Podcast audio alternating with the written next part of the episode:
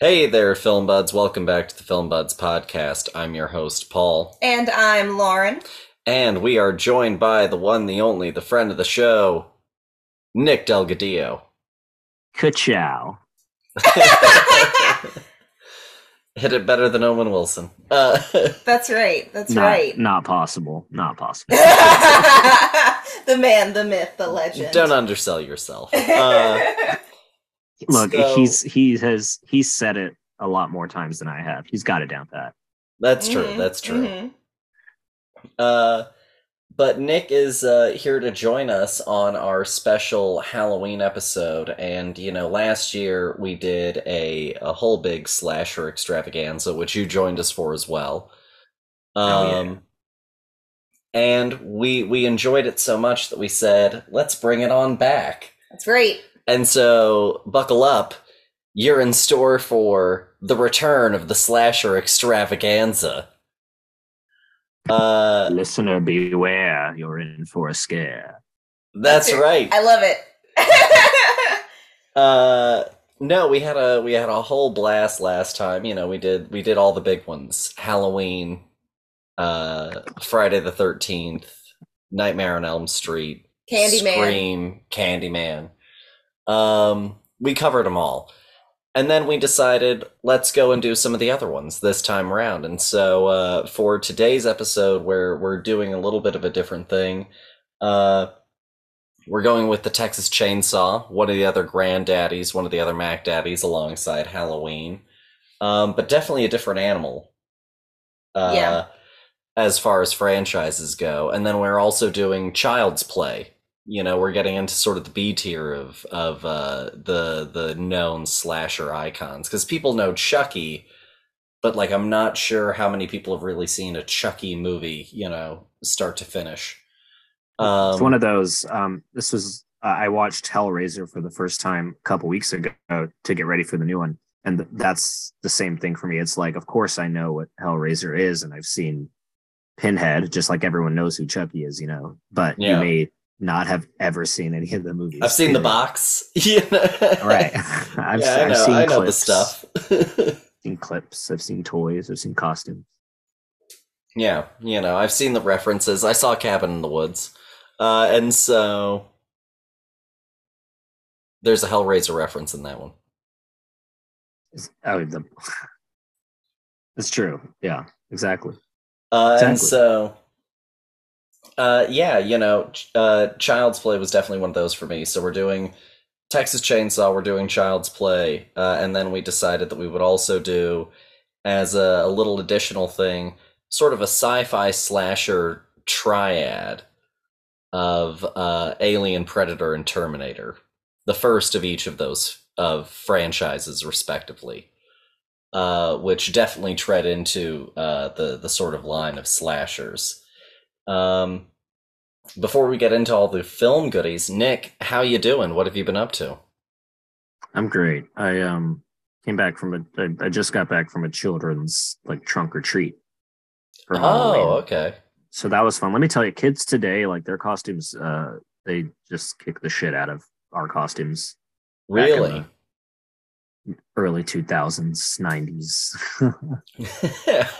These these kids have cool costumes now, man. I don't know what to say. I don't know. I remember having some cool costumes as a kid. I mean, we did we did for sure, but like I don't know. Now they have like the nice, the cool like blow up stuff. I don't know how else. That's true. Right. That's true. Like, there's like tons of dinosaurs and a couple dragons, but like this like a full big old costume.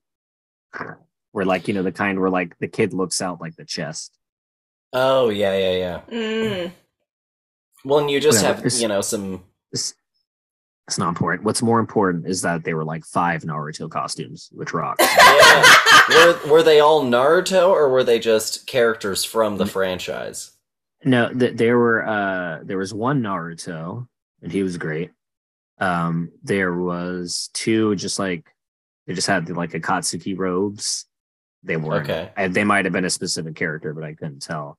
Uh, one kid was Toby, okay. Which I was hyped for. That's my boy. Uh, he he had he had the mask, whole deal. Um, but the best one, this dude, uh, this kid was Hidan.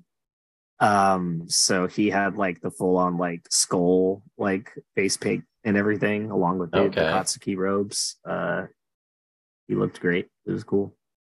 Good for them. Good for them. It sounds like some of them might have been there for like together, you know. Naruto sounds like he might have just like not gotten the memo. Na- Naruto was there. Na- Naruto was there, teamed up with like a kid who was like a generic, like kind of like ninja costume. Okay. And okay. And a kid who a kid who was like a like a de- like a Grim Reaper kind of deal. Like it was like a hood. It was like a ripped up like a cloak with a hood and everything. Okay. And it was it was one of the face things where like it's completely black. You can't see the kid's face. Mm-hmm. You know, so I'm like, this is a powerful trio, right? People better watch out. Chaos. You, you don't want to mess with. You don't want to mess with them. Uh, this actually reminds me of one Halloween. Um, long ago, I went as uh, Yoda for Halloween. Good. This was like right after Attack of the Clones, I think. And Word. I decided that I want to go as as Yoda, and so I got a mask. My mom actually made me like the the costume. Um, she made me like a robe. We had like a stick and everything. You and got the ears. Um, Oh no! It was a full mask. Like it was an entire. It oh, was an the entire ears mask. Were part of the mask. Yeah, yeah, yeah. yeah. Nice. Uh, and so I went with a friend of mine, uh, and he decided he was a real nerd, and he decided to go as Radagast the Brown. And this is before the Hobbit movies, you know, were out. And so Radagast the Brown. Oh, Lord of the Rings! Like yeah, fucking not... deep mm-hmm. cuts, you know. You probably don't know. You probably never. That's right. Um, and so he and I went out trick-or-treating. So he's there as Radagast the Brown, but he didn't like put on a beard or like do anything else. He was just there in this outfit, you know, as like a like a twelve year old or whatever the hell at the time. Uh, and then I'm there as Yoda. And so every house we went to, every single house. Oh, Yoda and Obi-Wan. Yeah, they thought he was like, right. they thought he uh-huh. they thought he was another Jedi. Uh-huh. That's right. Every That's right. single time. And every Poor single kid. time he had to go, no, I'm Radagast the Brown. You ruined that that kid's whole Halloween. He worked so hard and everybody knew who Yoda was, so mm-hmm. that was Poor all kid. Yeah. That was uh, all they needed. Those are sad. Everybody's got like a sad Halloween. Shot that kid right in the foot. Worked hard. Sucks. I was watching. I was watching Daniel Tiger, Daniel Tiger's uh-huh. Neighborhood with with my childs this morning, and it was a Halloween episode. And this uh, poor O the owl, he's dressed as a, a traffic light, but he falls and like it breaks his costume. Mm. Um, oh, no. And he's like, he's like, I'm nothing now. He's like, I don't want to do anything else. He's like, they go to like another house and they give him like candy. Actually, they don't give him candy. They give him stickers. Lame. The Daniel Tiger's Neighborhood is lame. On it's not Halloween. It's dress up day in the show.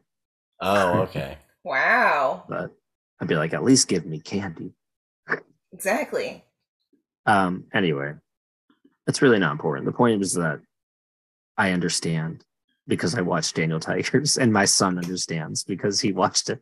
Daniel That's right. Tiger today. Sometimes Halloween doesn't go how you how he, you planned.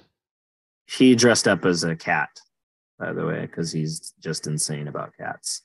Oh, okay. So he had a, he had the ears, you know, he had uh, face paint. Was he like a calico? Stuff. You know, was he a, he a, a black cat? He's a, a white cat. I don't know. Look, I'm terrible with cat breeds. I got no clue. He is. Hey, I'll take cat. white. He is a he cat a from cat. a. He is a cat from Gabby's Dollhouse, the T V okay. show. Uh, that's about has a lot of cats in it. Like it's, it's not about cats. It okay. is kind of about cats. All right, I'll accept it. Doesn't matter. He would be a car if he could. I understand. Like, like the number one choice. He's still pumped about being a cat because he loves kitties, but. Uh, his number one choice would have been something cars related, but you can't like do anything with that. Like no, the like you could hang a box on him. Like the Lightning McQueen costumes and stuff. Sometimes it's just mm-hmm. like a like a race a race car like driver outfit. It's like Lightning McQueen colors and stuff. I'm like, it's just lame. It just doesn't work. No, I get that. The kid's not going to feel like the car. Make a transformer. It's not, not going to be right. Yeah, yeah, it's not going to be right. No, I get that. I get that. Um, let's talk. Uh, let's talk about Texas Chainsaw Massacre. Yeah. Now, after Woo! after, after getting delayed note. for uh, on that note. Well, before we jumped into it, I wanted to uh, talk to you a little bit.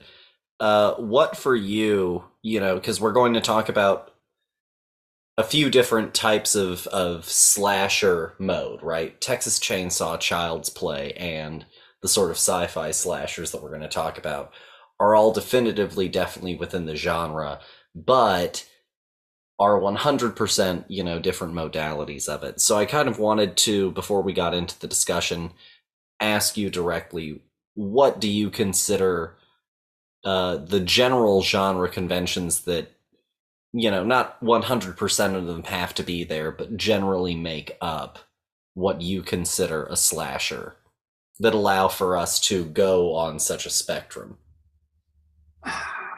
For me, like a slasher uh, is pretty much a movie that doesn't it, where it's either like a, a single person or entity, or like it could be maybe it's a, a duo or whatever. And like the structure of the movie is basically like cast of characters gets taken out like one by one by said entity or whatever it may be. Um, I don't know. That's pretty much it for me. Fair enough. has to, and like has has to be like scary. It can be like scary, like and comedic, but it has to have that like horror element to it.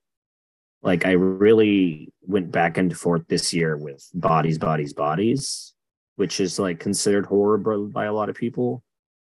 And I don't know if I'd consider it horror. It's like much more of a thriller to me.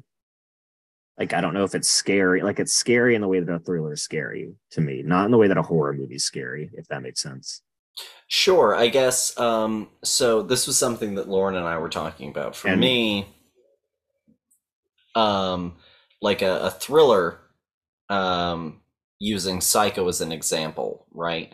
The thrill of that movie is watching the discovery happen of who precisely is the killer, uh, but also I think it ultimately answers a question that we know deep in our hearts to be true from the moment that we meet Norman, which is that it's him, you know, mm-hmm. and that's some of the thrill. We know that people have been getting killed off, and it doesn't quite, for me, hit that. It, it's, I think, the prototype that people are using for the mold of a slasher, but ultimately it's all about the psychosis. It's about this mystery around where's the sister, where's the money, who has it? Um, whereas, you know, a slasher is all about the fear of, of victimhood at the end of the day, right? It's about being in the group of people getting picked off one by one and being mm-hmm. aware that you're probably not going to get an answer to why it's happening. The goal is to really like survive. And, and like you're saying, like, that's the story to you. Yeah, that's, I like, think, like one of the, the fundamental differences there, between a thriller no and a other, slasher. Yeah, like, there's no other, like, thing going on that, like, the story veers into, like, in a slasher. Oh, no, I think slashers or, can veer into a lot of things, but I think that that's one of the pivotal differences, is that you're you're focusing on more of an investigative sort of element, as opposed okay. to, and this thrill of the mystery. Right, as opposed to just surviving, yeah. I yeah. Uh... But yeah, that's that's sort of my breakdown on it. Mm. Yes. Uh, Lauren, any thoughts? Yeah. Yes, um, indeed. yes, yes. Um, I guess, you know, I I, I agree. Yeah. Thank you, Lauren. Wonderful. Quite. Fantastic. Uh, yeah, I guess we'll yeah. go ahead and... Uh, and jump on into it. I guess we'll start with Texas Chainsaw. Uh, so, Nick, you uh, have watched all of these, so why don't you go ahead and start us off? What's your, your background with Texas Chainsaw as well as like a franchise? Yeah, Texas Chainsaw, Matt, the Texas Chainsaw Massacre, the original nineteen seventy-four, uh, It was like a really pivotal movie and just like thing for me in a weird way. I, I feel like there's no there's no way I haven't like talked about it like on the show even. I'm sure before. It's come up. Um, but it was one of the first like really, really like hard hitting horror movies that I had seen. The setting was just right for me. Having seen it, I was up. Um, my mom's side of the family, they all like together rented a, uh, like a bit like a large cabin, like out like on the on a mountain in Virginia somewhere, um, for Thanksgiving. And me and my older cousin uh, hung out in the basement. I was like twelve, thirteen at the time. Probably, I don't know. Um, and it was like the middle of the night there. Like this is the, like the middle of nowhere. This like place looked like The Shining, like for real. Um, minus the snow. It wasn't, it was cold, but there's no snow. But um, and I like listened to like really like scary like metal music for the first time. And uh stayed up late watching like scary stuff, and like it was like random stuff that was on. But when Texas Chainsaw came, I was like on T V. Um, when Texas Chainsaw came on, you know, it was like I had I had to watch this, you know, like it was very attention grabbing. Um, uh, I don't. It's hard. It's hard to remember, but like sp- specifically, but like it, it, it's like the standard for me. Like the movie that like really just scared the absolute like living crap out of me at an age where I was old enough to like understand why it really scared me, you know, not like a, like a child, but even though I was a child, but, you know, but not to me, it's not like a childhood scare. Like that movie still has a lot of power to me. Um, scary ass movie, good stuff. So what are your thoughts then from that first one on the, on the franchise at large after that? Ah, uh, that's weird. It's a really weird franchise because, I mean, like a lot of everything that gets a franchise, like the, it seems like it's not a, a movie that can be a franchise. You know what I mean? Mm-hmm. Um, I I prefer the way that Tobe Hooper does it with the first sequel, um, and the only sequel that he did, which is like he just goes crazier with it, but like instead of trying to up like the like the disturbing, you know, like the like psychological kind of aspect of the first movie, um he just ramps up like I, I get like that's not really silliness for lack of a better term. It does get like very silly, but like by the end it's just like so insane that like you feel like you're about to go like crazy yourself. You're like, what is happening? Like at this point, like what what has gone on? Like, what, have, what am I looking at? What's going on? Um, so I prefer when it just like gets really wild and swings for it. It's it's when another franchise just gets disappointed that it stops being interesting for the most part. And just everybody, it just turns in, into slasher mode. Mm-hmm. Um, mm-hmm. Every movie just follows that same. Here comes some teens. Oh no, there's Leatherface. He's going to get him. He got him. One person, one person survived. Okie dokie. Till next time. Until next we'll time, do, indeed. we'll, we'll, we'll do this. We'll do this again in a few years. Um, and like, there's varying degrees of like success as far as like that being entertaining goes for the sequels. Um, I'd be like, again, I'm like, I wish they do something different. I don't know what that. I don't know what you do. Stop. That's right, honestly. Um, but make something new.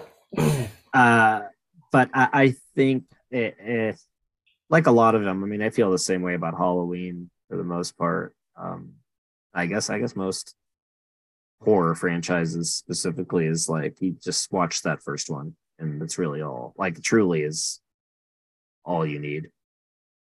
There's a lot of defense for for sequels, like for sure, but like. It's really like that for there's just no comparison that there's nothing. There's nothing after the original that like holds up to what that first one does. No, I think that that's absolutely fair. So for a little bit of uh, of a framework of the films that we are talking about, which, by the way, let's talk about the titles once I'm done naming them. Oh.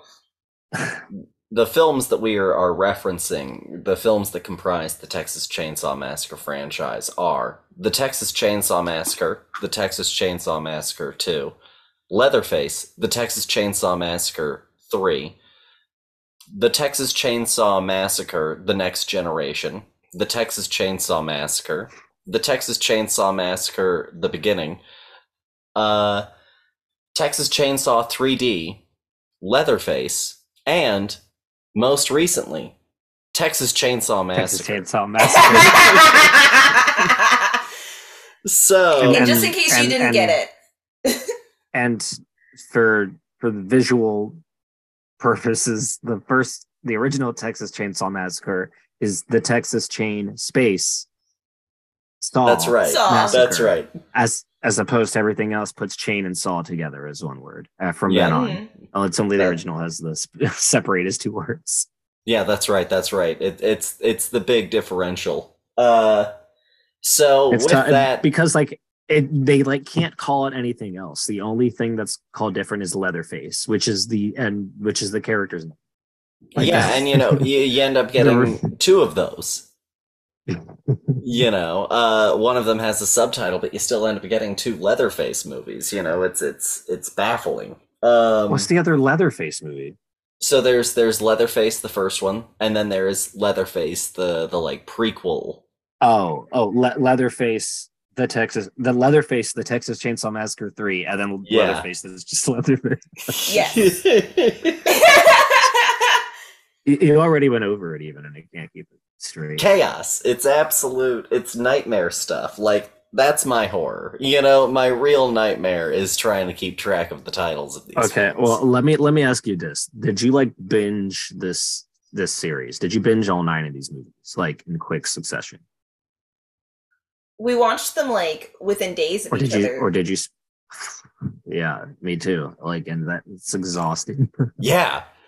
So oh, it's it's it's it's it's really bad, like psychological damage.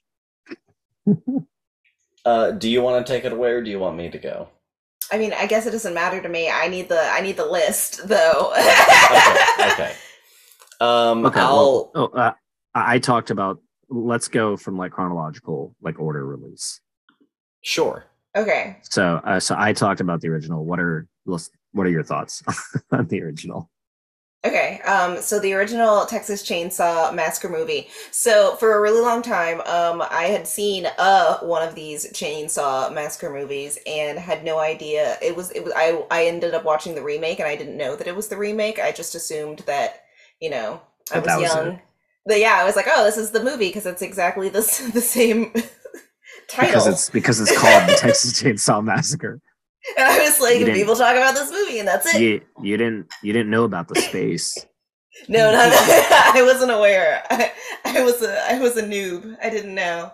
Um, but like the first time I watched this movie, after having seen that movie being my only Texas Chainsaw Massacre movie, I was like, oh, okay, you know, I, I get where where all of these things that it's pulled from, and obviously, like the the new one is much more like graphic. I feel like I like the I like the subtleties of the the seventy-four version of the of the film a lot, um and of the storyline. I think that it's it's it's it's truly centered around, you know, this this economic these these economic issues for these people, and you know, them having to to do basically whatever it takes to to survive, um and then becoming this weird like family unit, because also, you know, they're so secluded and all of these things, you know, all of this stuff leads to the fact that they they become the people that they are. And it is truly terrifying, honestly. Um those kids are so stupid.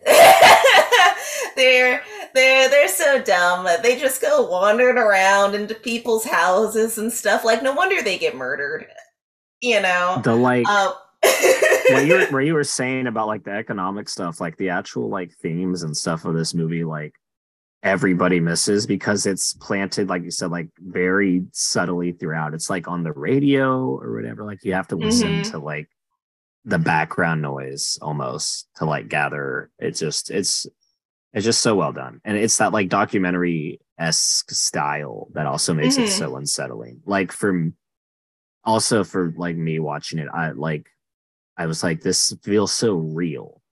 It's mm-hmm. such a raw feeling movie. It's that part thing that can't be captured again, which is like why there's just you can't compare it to the other ones, because you can't get that feeling again, like that grainy mm-hmm. nastiness of it. No, yeah, because honestly, like after this first one, it really just becomes, you know, about the the gimmick. You know, it's it's it's about the fact that it's, you know, this this guy who has a chainsaw and wears people's faces and has a crazy family, and like that's that's kind of like where they start to to lean into. But you know, for a little brief moment, it's this this nice pure thing that is, you know, um you know, very fascinating. It's a, the whole monologue that the that the um the the brother, I guess I assume, um is is is is saying in the in the car when they pick him up at the beginning. You know, talking about the the factory getting shut down. Yeah. You know, I I know, just this strange concept of of living in the seventies and realizing that no, people totally just like picked up weird people on the side of the road and like drove them down the street a little bit, and like that was uh, totally no, no fine. I got I got you, man. Get in here. No, yeah, you don't look sketchy at all. Come on down. No, they, they like they, they let him talk like like an insane person for a good long while. It's only until he cuts himself. They're like, enough. No, yeah. Literally, when he takes the knife, they're like, whoa, whoa, whoa, whoa, whoa. You stepped too far. we, we don't mind if you ramble on and act scary and all that, but can't be doing that. Definitely not that pi- pocket knife. Don't you do it.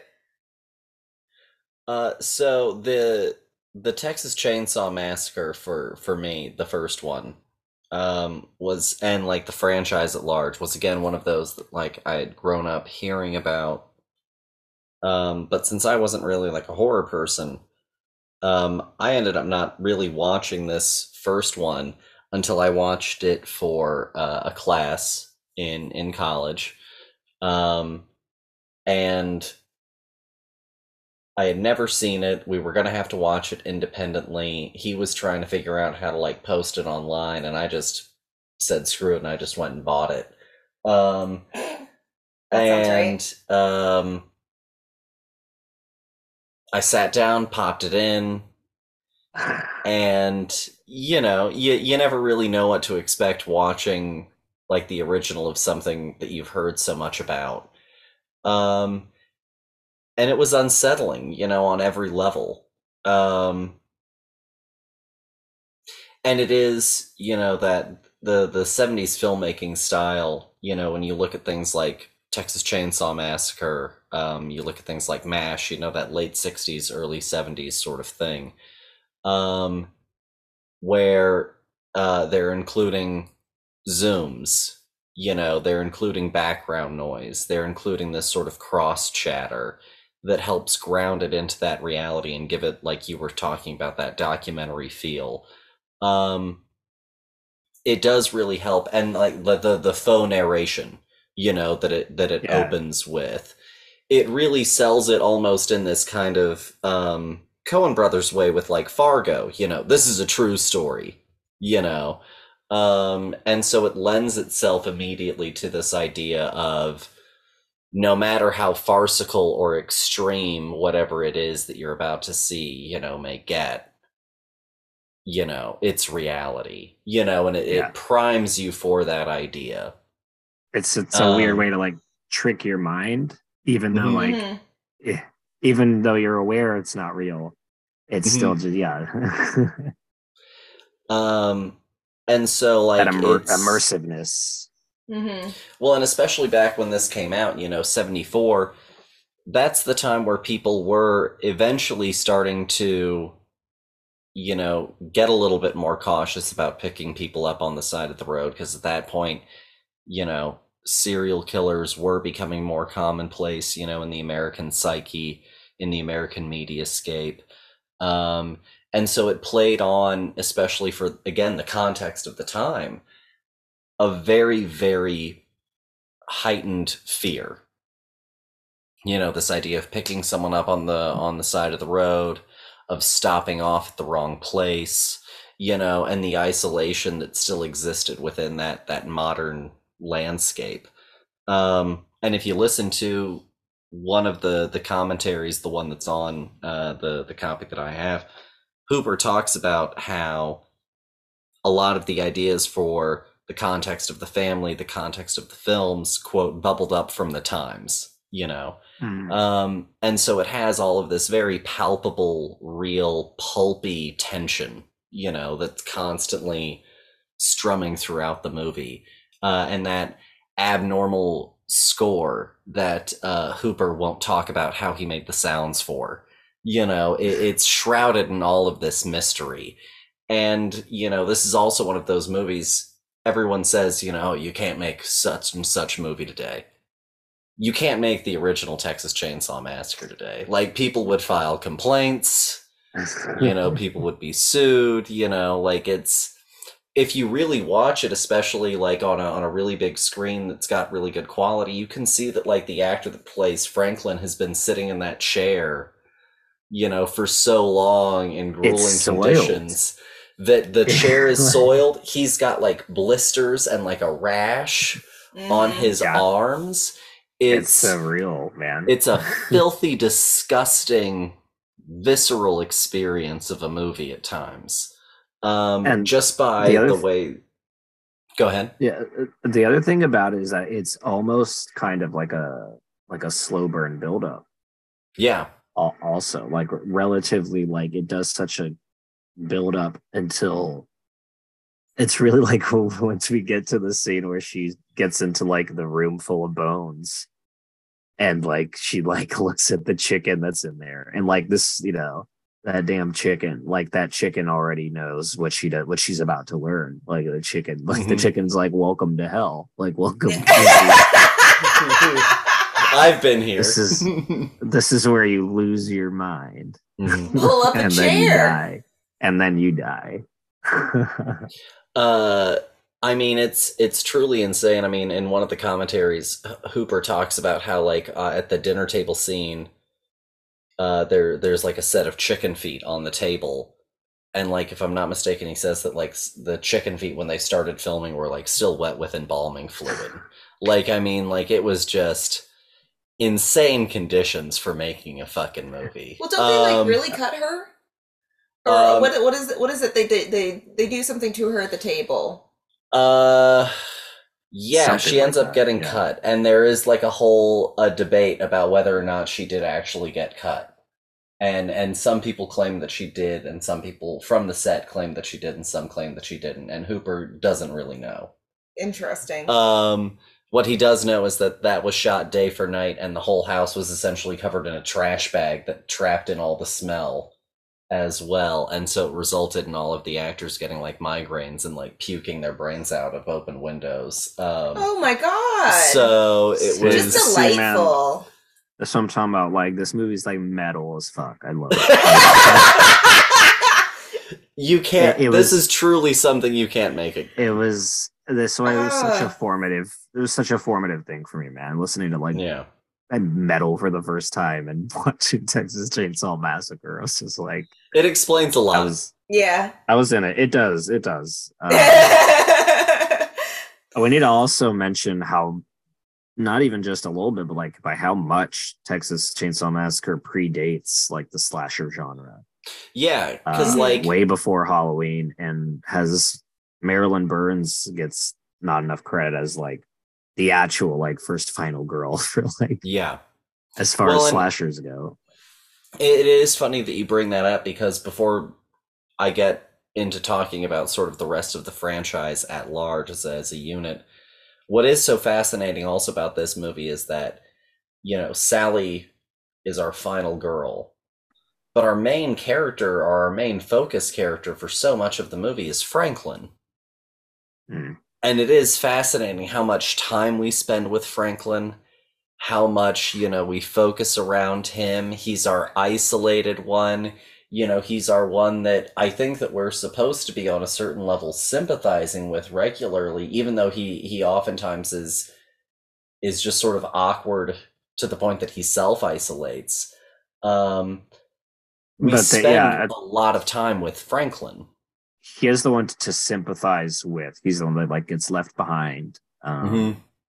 and all that. You know, he's he's he's the burden to the other people. That's the fun like juxtaposition, right? That's part of the film also, is how how that group of people who like are, are civilized, good people, right? How they treat Franklin, who's uh, part of their family, as opposed to like the crazy cannibal family, but look how much respect and care they give to their disabled family member mm-hmm. with, with mm-hmm. grandpa. Like that's part of like the whole thing too. Like it's, yeah, there's a lot more going on in the movie than uh, unless you've really, you know, dove into it. Like a lot of people just don't realize. No, absolutely. Um, so with the, the franchise at large, I guess, um, I had never, again, really seen any of them. I had seen bits of some of them, um, but the first sequel, actually, of any Texas Chainsaw movie that I saw start to finish was the twenty twenty-two Texas Chainsaw Massacre. That was right, the first right. true Texas Chainsaw sequel that I saw start to finish. Um, and so, like, without any sort of being exhausted on the fumes of this franchise at that point, you right. know, I certainly wasn't disappointed by that movie. I understood why people were like, oh, Leatherface is just sort of like a mute brute. He is. Um, but, like, I thought that that movie was a ball and a half. Um, and so then going back it, and... I think it gets there. It does. It's a it's a it, it's work to get there, but it gets there. It's it's, it's so really funny good. When it starts up. it, it, it, it, it can be worth it for just the bus scene and the Sally scene is yeah is, is mm-hmm. what makes it worth it. So mm-hmm.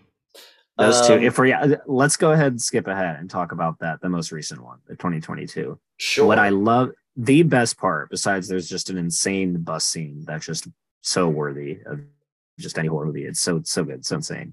But the best part of that movie is just how much it says, like, no, fuck, like the legacy sequel trash where we bring back, you know, like an obvious dig at, I guess Halloween would be like the obvious choice, but like literally any franchise, even not just horror, but any franchise has done it, where they bring back like the original hero. And spoiler alert, I'm sorry, everyone, and they just They, they they gear it up like this is what it's going to be, where like the original hero comes back to save the day, but they do not. they yeah. get absolutely. It's a spectacular. It's one of the best punchlines. It's one of the best like setup punchlines of a joke in a horror movie ever. Because we also get that like very like most of the movie is like her coming. She's I'm getting there way. Eventually. And when way. She finally gets there, she has to monologue Correct. For a little bit. And it's perfect. Right. right. uh no, um I cannot I mean, the, the it will it will forever stay in my mind, not just her like, again, it, it's it's the it's the cut to her face that's like oh like But but it's she's so not down good. Yet. She's not done. No, no. See, they got their. They did like have your cake and eat it too thing. Like she still gets to, yeah, to do mm-hmm. something. To do something, but she, but she does eat it. Oh my gosh! No, yes, and it's it's too good. Honestly, I think that the a lot of the I go to this new movie for the gore mostly because like you know the the premise is, is fine. Um, it's it's it's the same kind of like political thing, you know. It's a bunch of kids coming to to gentrify an area, you know, because they've got money and these people don't. Um, and and they get ended up, you know, into into Leatherface shenanigans. But it's really once he, once Leatherface starts starts a killing up a storm, that it, it just starts to go into overdrive for me. That very first kill where he like breaks that dude's arm with one movement. And just stabs him with it. I, I was done. I was ready for this roller coaster ride. I was in. It's like an, it's like an anime move. Yeah. Honestly. And I think that that's why it was so much fun, whereas like they would just were like, what if we just didn't care? Oh, the uh, the the sunflower field scene is also good. There's a lot of good moments in the new one. I, I yeah. don't care mm-hmm. for like I don't care for the actual movie as a whole, I don't think, but it is really, really strong, like isolated. No. Oh yeah. um so then going back and like uh, you know, I've now seen the first. And you hadn't really seen, other than the remake, any of the other sequels. Yeah, no, I, I didn't know that there were so many sequels, honestly. I There's was like, lot. this is it. There's a lot. It's this one movie and we're done. And so, like, I, with... I actually okay. did a whole ranking, uh, I think, last year. Yeah. Of, of, of the franchise. Um, and that hasn't changed. I look back on it. So. Uh, good, good, good. um... So, like, going back and, and with, like, the the first one and the most recent one as a framework, I was like, all right, let's let's really go down this journey. And um, I gotta tell you, I actually really enjoy, for the most part, like, if I'm looking at the whole franchise at large, the first one to the fourth one, I actually really enjoy pretty much all four of those movies to varying yeah, yeah. degrees. See it. I put in my ranking, I lit- I literally put like one, two, three as the strongest ones. Okay. Um, for, I put one, two, three, and four is a lot further is more, further down for me. But but, one, but I, I, I it's it's, it's well, good. one, two, one, two, three in a row. I I do like um two obviously like it. I already talked a little about too, but like for sure, like he Hooper at least understood like that you have to like do something else and not just recreate the first one. And so he just like swings more towards like black comedy, like oh, craziness. Great. Which it's I, almost which I appreciate.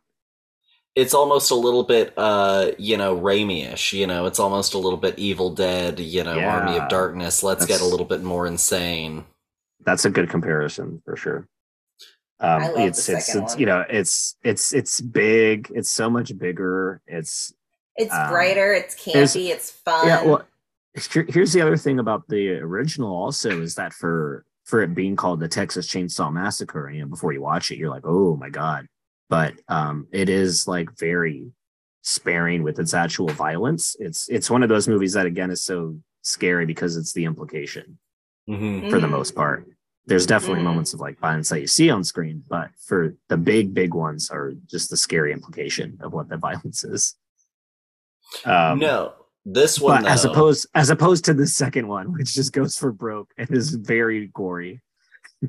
It's um, it's Tom Savini who does the uh, the the visual effects for this one, the gore effects for this one, and you know Tom Savini has done, you know, he's he's a horror icon, Dawn of the Dead. Uh, uh, you know, From Dusk Till Dawn, you know, I mean, like, Tom Savini has been around the block for a long time. Um, and he's the one that did the gore effects on this one. And I gotta tell you, out of all of the Texas Chainsaw movies that I've seen, the one whose gore probably, and, and just also visual flair sticks out to me the most is absolutely the Texas Chainsaw Massacre two. It's this yeah. neon washed acid trip, hyper violent creep show. Yeah, it is, man. You you you feel like you're on something watching it, whether you are or not. Like you're like I I'm tr- I'm tripping right now watching this movie. No like, one made this. Is, this. No, There's yeah, so honestly, much. There's so I love, much. I love the fact that they not only like, you know, take the family unit, but then they, they, they amplify it by, by adding in a completely new version of this kind of family member character. And like the fact that they're, they're in a new town and they're living in this like old abandoned carnival amusement park. Like it's, it's fantastic. It's, it's such a good their, setting for some shenanigans. Their like lair is like the Grinch's lair. Yes, yes, yes, yes. It's got tunnels. And... Or it's like something from like a Burton Batman, you know? It's like this it's insane... Crazy. I mean, honestly, the entire movie feels like a Burton Batman film almost, you know, very bright and colorful, but like with the acid, you know, yeah. poured all over it, you know?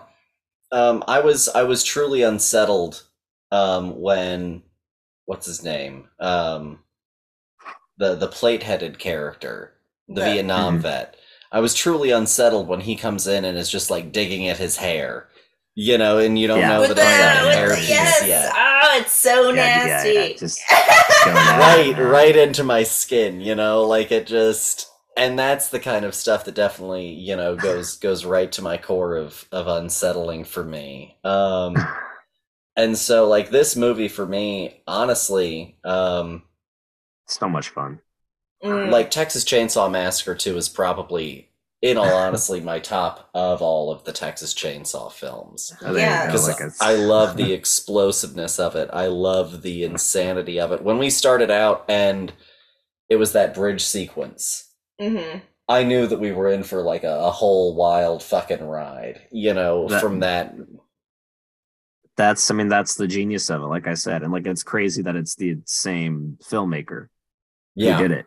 Because mm-hmm. he just very, like, very wisely was like, I'm not doing the same thing again. I'm just doing. I'm just, well, and I'm he waited. Literally, you know, I'm, he waited a long time. It was um, twelve years in between those movies. You know, he did not immediately jump on a sequel. He only did it when he felt that he had something. But it also he had, feels he had a lot of somethings.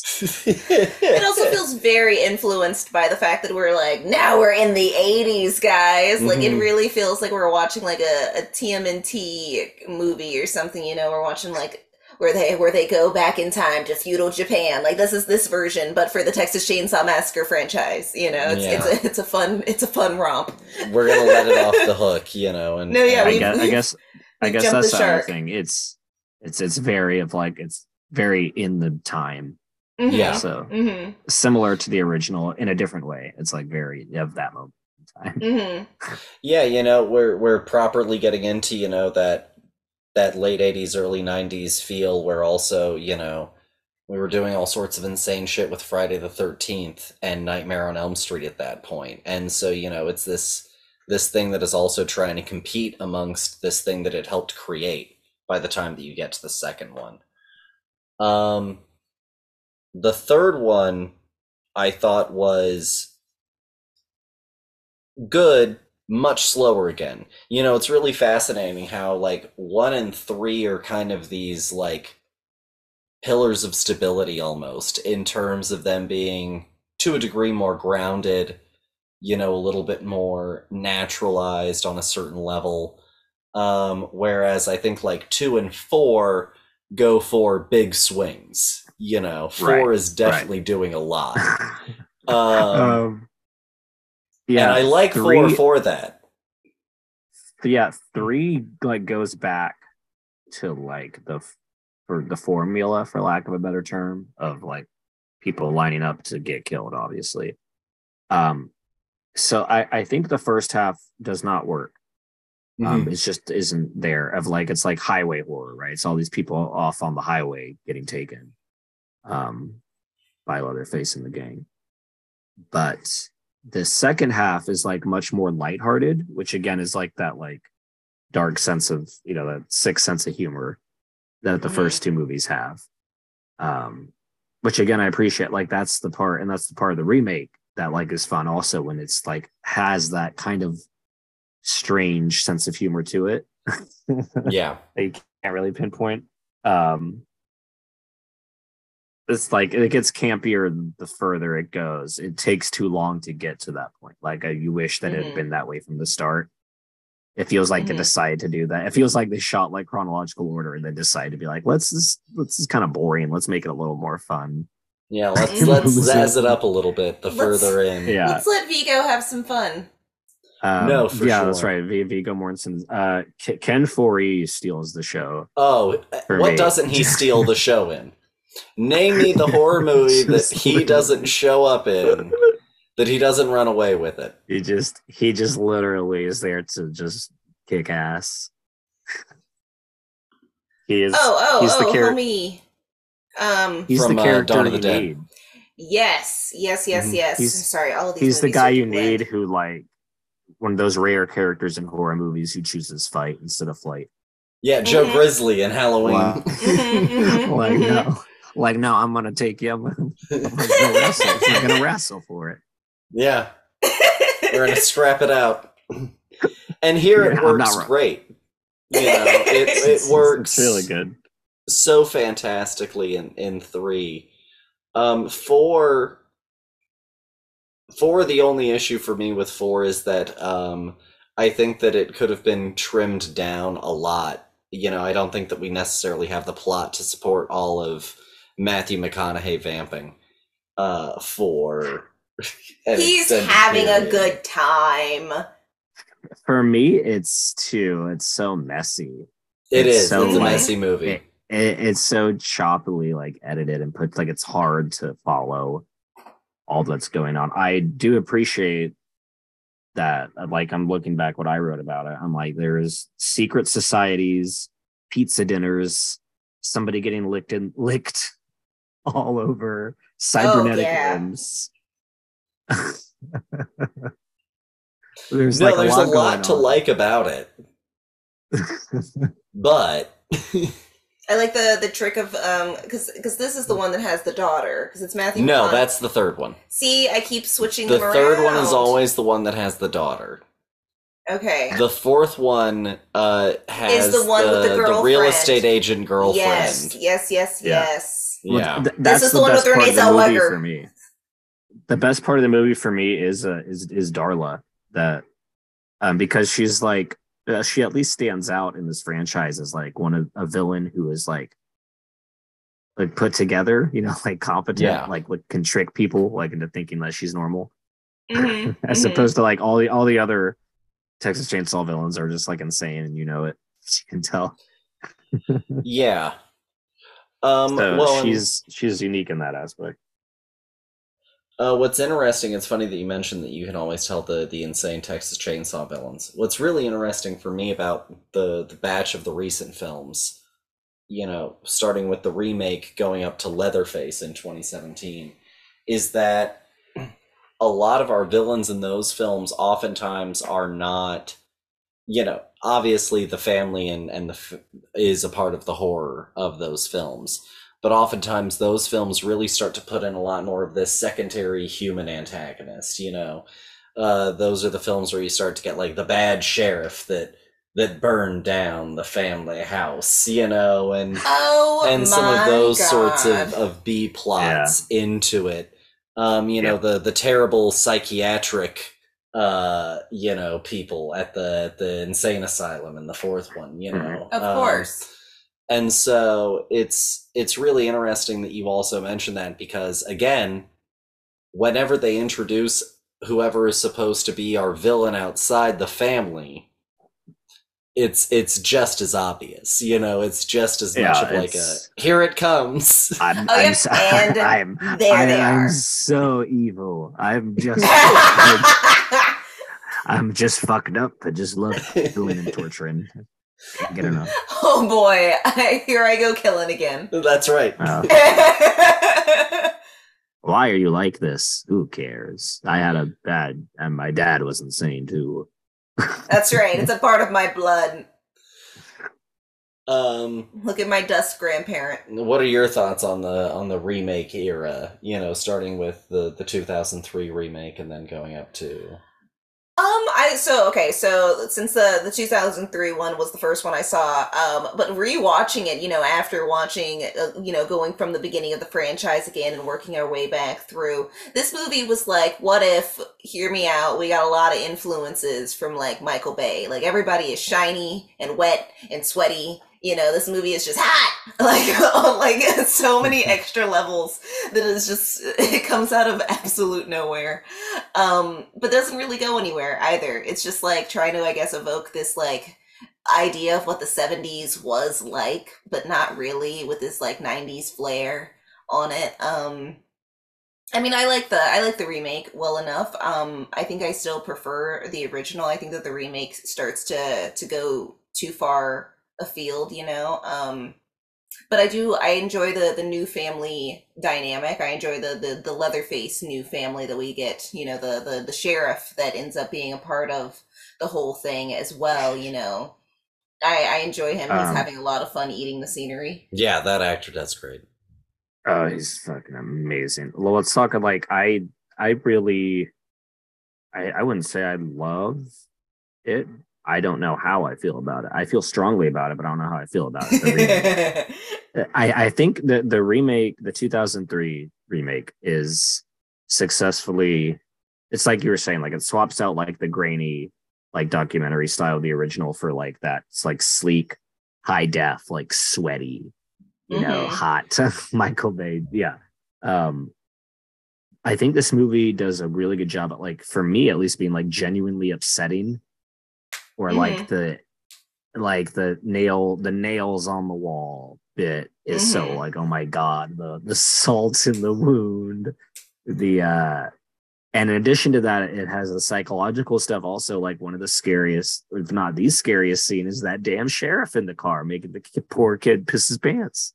Yeah. Oh, like, yeah. It's, no, it's absolutely terrifying. It's just, it's, it's so good at being like so intense in its own way. And like, it is also kind of, it's one of those movies that was like a, along with Saw, that led into like that kind of high def early two thousands, you know, torture porn, or just like me, just mean spirited horror. Mm-hmm. You know what I mean? Like, I think it does a great job at that and being effective with it, just in its own way. Um, I think where it loses it is like the reveal of the family, instead of it ramping up like the insanity like the original does, the reveal of the family to me like lets all the air out because of that fucking kid. Mm-hmm. Oh, because right. They, because they they literally introduce like a good-hearted kid who like, come this way, you know, like I'll lead you to safety. Like, what the fuck is this? It's our poor it's little so like Schmeagle. It's so crazy that this kid is in this particular movie and not like a later one in like the two thousands era for this. Like mm-hmm. that's what I'm like. It loses all the air. It's such like a up until the moment that kid comes in. It is like up to here of like, this is so like, this is so intense, so like disturbing and upsetting just by like being in violent and mean. Mm-hmm. And then we get out of nowhere, little, little, little buck tooth, little buck saving tooth, grace little buck coming in and being like, follow me to safety. What? Uh, I honestly like really in. I honestly really enjoyed, as far as like the, the Texas Chainsaw remake and um, Texas Chainsaw, uh, the beginning. The sheriff for me is the most effective villain probably of those two films. You know, yeah. Leatherface I think definitely starts to take a little bit more of a, of a secondary role in those for me, and the sheriff runs away with it.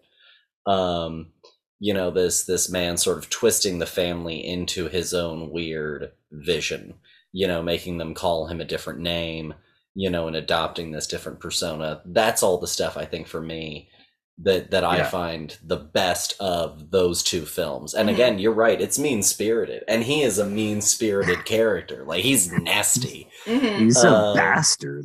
Yeah. Truly. Honestly. Yeah, yeah. That's um to talk about the beginning also. Like the beginning for me is like the worst one, in my opinion. I think that's the that's the lowest one. But it is uh, uh R. Lee Ermey there, who is just, like Lauren said, just chewing it up, just mm-hmm. having having a blast being an absolute bastard. No, for sure. And honestly, like I guess of the two, I think I I guess I prefer the beginning to the remake, if only because it's it's giving me something different. You know, I feel like the the remake is, you know, very much doing the, you know, we've got our kids, they go on this trip, it's it's it's other than the, us amping up the the violence and the and the sex, and I guess, you know, cleaning up a little bit of the of the polishing out some of the political things of the beginning one and filling that time with other stuff to do, like talking about drugs for a while. Um, I don't know. I think I think that I prefer just how twisted and weird, you know, this the building of the family was. Um, I don't remember any of the the people who actually got murdered in that. You know, it's it's not the part that you remember. Well, you get the draft dodger, we'll the draft dodger's we'll brother. The, that's the yeah. Um, that's yeah, actually right, right, right. So that's actually where I disagree. I feel like the beginning has the opportunity to finally do something different and then does not. And then there's like, does not like, it's like the beginning. Okay, we'll see the origin of Leatherface and all that. But like, we see Leatherface, like, be born, grow up, murder someone, get the chainsaw within like the first fifteen minutes. So it's like, okay, yeah. So it's not that. And then it's like, okay, well then we'll build up the family. But to me, it's like, that part isn't interesting either, because they're just all insane from the beginning. Like, there's no like, how did they get this way? Like, they're just all fucking nuts. Yeah. From the moment the movie starts, it's like, and then it turns into a slasher. Like you said, like then the then the teens show up and like, okay, let's kill the teens. Oogie dogie. No, yeah. here, here we go again. And it's like, we could, like, we could have done it. We could have done something different, which is also the funny part of uh of Leatherface twenty seventeen, which has like the yeah. same opportunity given to it. And I think it tries a little harder to be different. It's it and it is a little different, but it also still isn't a very compelling anything. Honestly, I find the, the the franchise starts to just blur a lot for me after a certain point. Yeah, yeah. You know, it's um, well, the only it's, other it's strange though how much the franchises are related to Leatherface. Is like almost like an icon, like a like a mascot. There's because the only other always... ones are. Oh no! Yeah, but no, I agree. He's he's a uh, an interesting like slasher icon for sure. Um, but the only other ones are the twenty seventeen Leatherface, which is another uh, take on a prequel, and uh, Texas Chainsaw three D, um, mm-hmm. which I walked away liking, um, even though it's like bad. Like to laughable degrees much of the time. Yeah, it's a silly movie. Well, that's but, a lot of the three D-isms as well, you know? They gotta oh, yeah. really put it in your face, as always. Here's, here's the saving grace for me. Like, I, I love the parts of Texas Chainsaw three D that people hate. Because to me, what happens with Texas Chainsaw three D is that it does the tired uh, slasher thing and then keeps going. And it's the third act that then gets to do something like really like stupidly fun and different um that I love, which they literally like a the climax set in a, a literal slaughterhouse um with a meat grinder death and everything. It, it's great. No, and like I, if there is, you know, definitely one thing to say about I think all of the the remake era films um is they do always find at least one moment to put in something that is um, memorably vicious. There you, you know, go. Each of them has something that is also, I think, also occasionally narratively surprising. You know, Leatherface did have, whatever I'll say about that movie, the setup of one kid being Leatherface. And then it's surprising. Oh, to pull and then that the rug out from under us. Yeah. Oh my gosh. Yeah, yeah. And so, like, they always do, at least in every single instance, do something that makes me go, that's the thing that I remember very distinctly yeah. from this movie. Um, you know, even though you always switch the girl being in four, you know, the girl is at least like a standout thing for you. Yeah, no, because, you know, that moment works so perfectly. It's it's the perfect horror lead up to like, oh, they're going to save this this child from this home. And then she ends up like stabbing her with like a shiv bone, and it's perfect. Yeah. She's like been that. hiding in a dec- uh, like a, a falling apart doll. Mm-hmm. Wonderful. To go back to four real quick with uh, Renee Zellweger's character, um, that's so much, that movie's fun because uh, the main character there that she plays like is just having none of it. She's like pissed off about it. She's not like scared really. She's scared a couple of times, but like for the most part, she's like just mad that she's yeah. been kidnapped and put in this situation. she's She wants like, to talk you. to someone's supervisor. You know, like she she's, is she's so mad. She is upset. So. Yeah. And I, I really enjoy the the dynamic with her and and you know the the, the, the girlfriend, the re- reporter, you know, where she's just like, I don't understand why you put up with any of this. You know, what are you doing and basically here? She's what like, are, he's hot though. And he's misunderstood, and he's a part of a secret cabal. You yeah. know, I'm a, I'm gonna change the world. She's like, no, he's a weirdo, and you're being used. I'm and leaving. Everything that you said sounds insane. um, if I had to rank these films, I'd go two, one, three, four. Texas Chainsaw Massacre. The new one? Yeah, the twenty twenty-two one. Hell yeah. Texas Chainsaw three D. Fantastic. Texas Chainsaw Massacre, the two thousand three remake. Okay. Beginning and then Leatherface. That's probably how I would rank them. Leatherface last. Yeah. Oh my gosh, I don't even think I could try. Um, just by eyeballing them alone. Um, mm. All right, I'm gonna do. I'm gonna do. Let's see, the second one, the first one, the third one. Um, I'll do the fourth one, then the last one. Okay. No, I'm, I'm kidding. I'm kidding. I'm going to do the last one and then the fourth one. Okay. That's what I'm actually going to do. I really enjoyed the last one. It's it's a hoot and a half, and it, it doesn't care that there's that the plot doesn't matter. And I'm it, here it for tosses the fun. It out the window. It no, like sets yeah, it up that, and then it's like, you know what? Fuck it. It's not fun. No, yeah, what's fun is watching all of these people I'm, die. I'm not having fun yet. Are you? Okay, let's toss it out the window. When he kicks her Once... through the, the stairs, man, I, I cackled. It's wonderful, wonderful cinema. Um, let's see, and then and then we start to get into the weeds. Um, then I'll do I'll do the remake. What do, what do I have uh, left? Beginning, three D, and Leatherface. Okay, I'll do I'll do the remake. three D, the one after the remake, beginning, beginning, and then yeah, I'm gonna I'm gonna put I'm gonna put Leatherface last. That movie was was really dingy to watch. It's it it's a it's a really it sucked because it, it it's and especially because it's like the final stretch one. You know, you're like, okay, this is it. You know, mm-hmm. unless you're watching unless you're rewatching the most recent one, then that one is like it's the final stretch, and you're like, what a drag.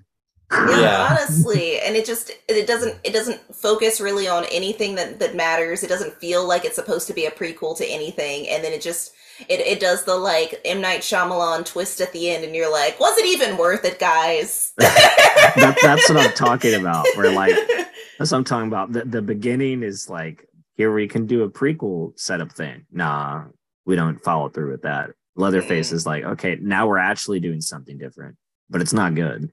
it's, it's not good at all. It feels like an angsty teenage romance it's, for yeah, ninety percent it's, it's, of it. Yeah, it's like I no, I don't care at all.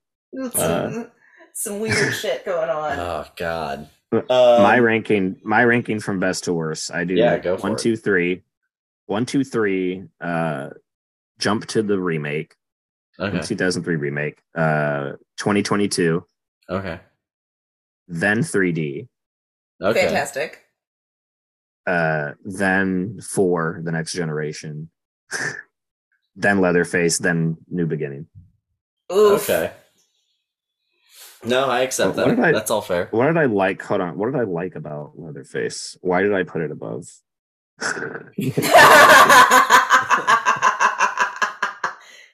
Wonderful. Uh.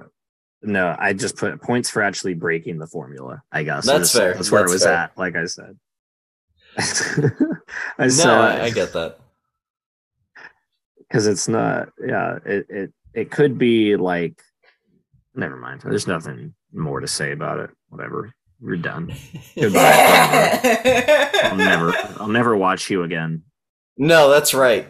I mean, I, Honestly. You shall shit, sit upon my... Actually, you'll shit upon my shelf. Really. That's right. You shall, uh, you shall shit upon my shelf. That's, that's right. right. um, but no, like, uh, talk about, like, the least watched one of them, you know. Um, Thank you, Texas Chainsaw. Yeah. Thank you for all you've given us. Who knows where it'll go next, because so many people hated this recent one. Yeah.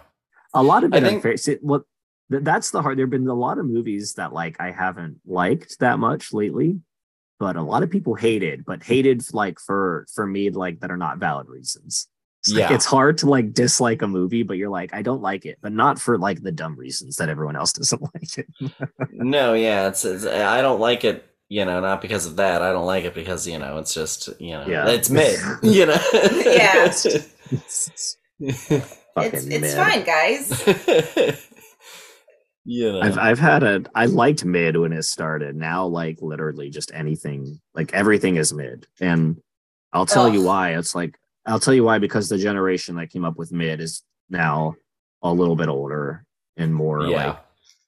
like more disenchanted with stuff. I'm like, it's not mid. It's just that you're older and you don't get the same feeling of intensity anymore from from whatever yeah, whatever whatever it was, music or. music or movies, whatever. You've got to go and, and search for that feeling in different places, in different ways, yeah. in different experiences. No, nostalgia sorry, all the way. Yeah. Lean I into won't. the feeling. I, I will not move forward ever. That is truly one of the, the that's truly one of the blessings um, of horror as a franchise, or not as a franchise, but as a genre, is that, like, there are so many really wonderful blessings of, like, fantastically different kinds of things that give you a rush in ways that um a lot of other genres I don't think can really give you. Like, you know, the the fear response is truly like a gripping, one of a kind one, and um watching a horror movie is just like, there's that level of intensity again. It's like mm-hmm. that it's that connection that I always talk about. Like, for me, firstly, I'm just like the to like heavy, you know, like extreme music or whatever, because it's horror is such like it, it can be such an extreme art. Mm-hmm. So you go in with like, here we go. It's not, it's never like, for many people it is if you're just like that kind of person, but like it's never like a leisurely watch. No, yeah. Um. So now we're going to get into a, a slightly interesting part of the show. Uh, we're going to talk about Child's Play uh, as a franchise, which Nick has seen none of. Fantastic. Uh, and he's going to listen to to Lauren and I, I talk about it. It's true. I've never seen a single Child's Play movie. So before we, we do get into our thoughts on it, what are what are your general conceptions of Child's Play? There are eight of these movies and now a T V show. So it's true. From my understanding, Child's Play is about this possessed doll called Chucky, and he's possessed by uh, like a murderer, a serial killer, maybe. Mm-hmm. Um, like his soul is trapped in the doll, or or it's, it's just in the doll. I don't know if it's trapped. Who knows? Um, and that, and I, it's like a, I don't know if it's a slasher or not. I know he kills people. Um. Well, I guess it is. This is the slasher episode, so it is a slasher franchise. Uh, We're counting it. Um, and from, I don't know any. I really, I don't know like the tone for the most part. I think, from my understanding, it like progressively gets campier. I don't know if it's campy from the start. Maybe it is just by sheer premise. Um, isn't Aubrey Plaza in the new one? Yeah, she's in the remake. Yeah. Okay, yes, that was right. Um, reboot, I guess, more so. Yeah, it's it is like a reboot. That is about it. There is a clip from one of the sequels that Chucky says, uh, assume the position. That was a constant replay for me and some friends of mine, just because it was hilarious. It still is hilarious. The position. That's funny. That's funny right there, as Mater would say. I'm losing my mind as I watch Cars related media for every day. For however many months it's been. Mater. It's all Mater. Mater lives rent free in my head. I rewatched Close Two recently. That's the Mater show. Mater That's has his own heart. shorts. Mater oh, watched. Geez. Mater has all of his own shorts. Um, so, um, like I said, Mater's a part of me now. Anyway, back to Child's Play. Um, also, from my understanding, the T V show is apparently very good, and this is a series that has, like, surprisingly, or maybe not surprisingly, don't know, haven't seen them, like, strong uh, L G B T Q, like, either uh, either representation, I don't know, or just, like, uh, uh, allyship, like, you know. Yeah, uh, that that's about it though. That's like all I know. Cool. Okay. Honestly, uh, I mean, pretty decent. Pretty yeah, decent. Yeah. Not bad. Not bad. For not, not bad. having seen any of them, like you pretty much like you checked a lot of yeah, boxes. Yeah, you did pretty good. You did pretty good. Um. So, talk about something that is one hundred percent, especially after having watched them all, something that I really only had a conception of as an idea. Mm. uh, and that's where I'll start, dear. um,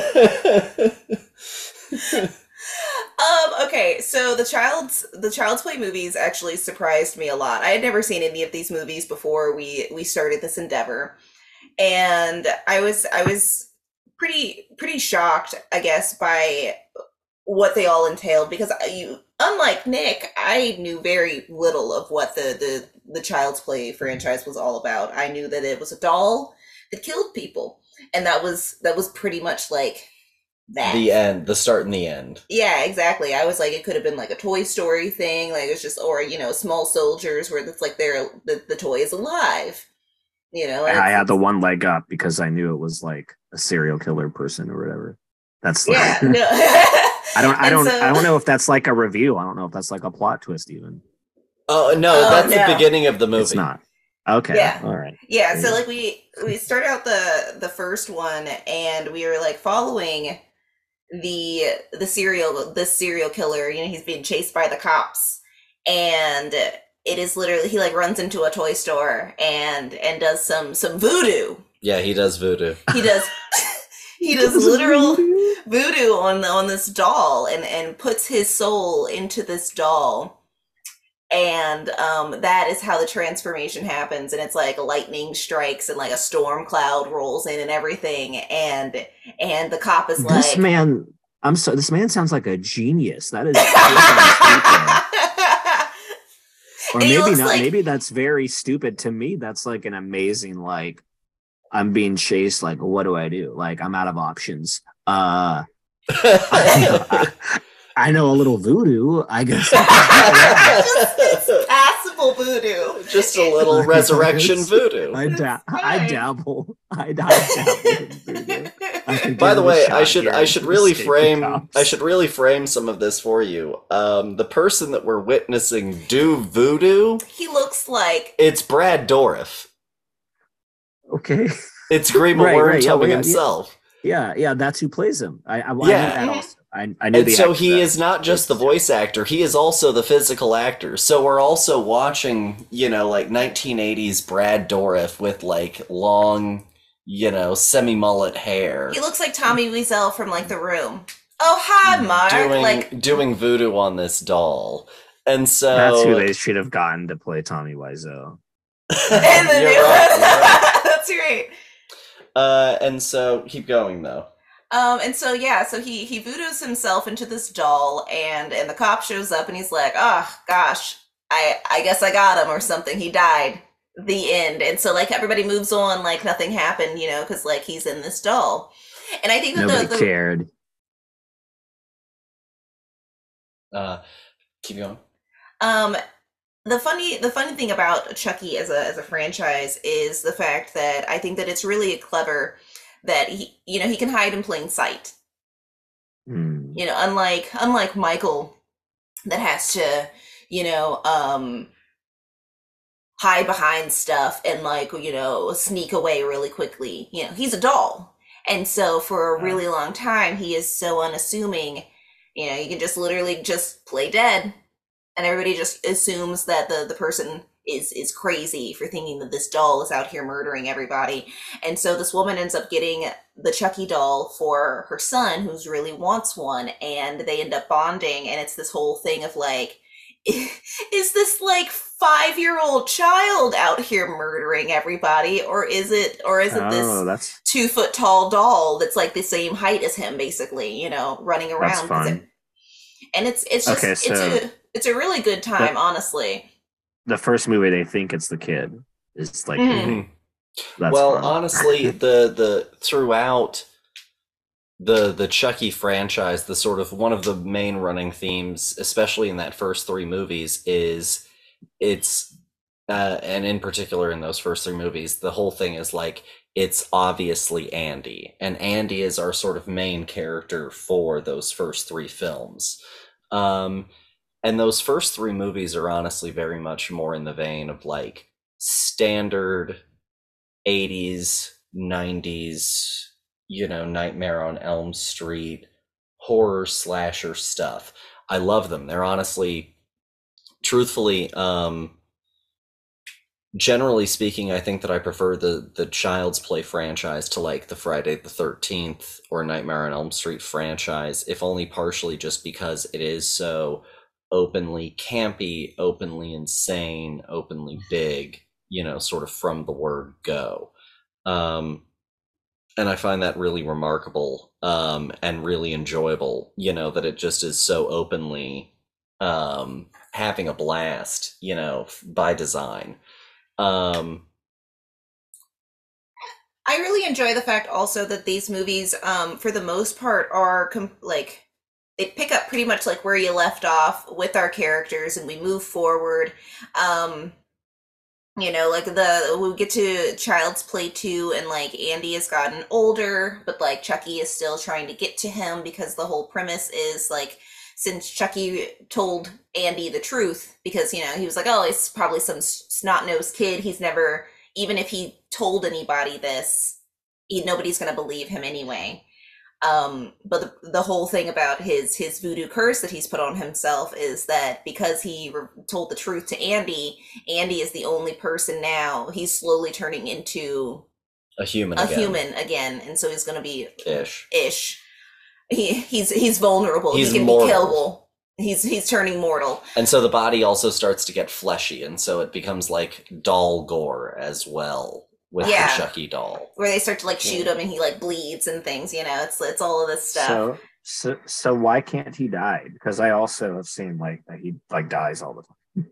So the thing is essentially that like his soul just sort of keeps on coming back into dolls, and eventually, actually, it's funny that you mentioned this. It's one of the weaker points for me of the franchise. Eventually, you end up hitting a point where by the time that you get to Uh, Cult of Chucky, um, you have now had Chucky learn the ability that he can essentially just like duplicate himself into multiple things, you know, and so he's just sort of then like at the end of at the end of Cult of Chucky, um, it's not that he's gone and created like a literal Cult of Chucky in the sense of he's now sort of created mass followers.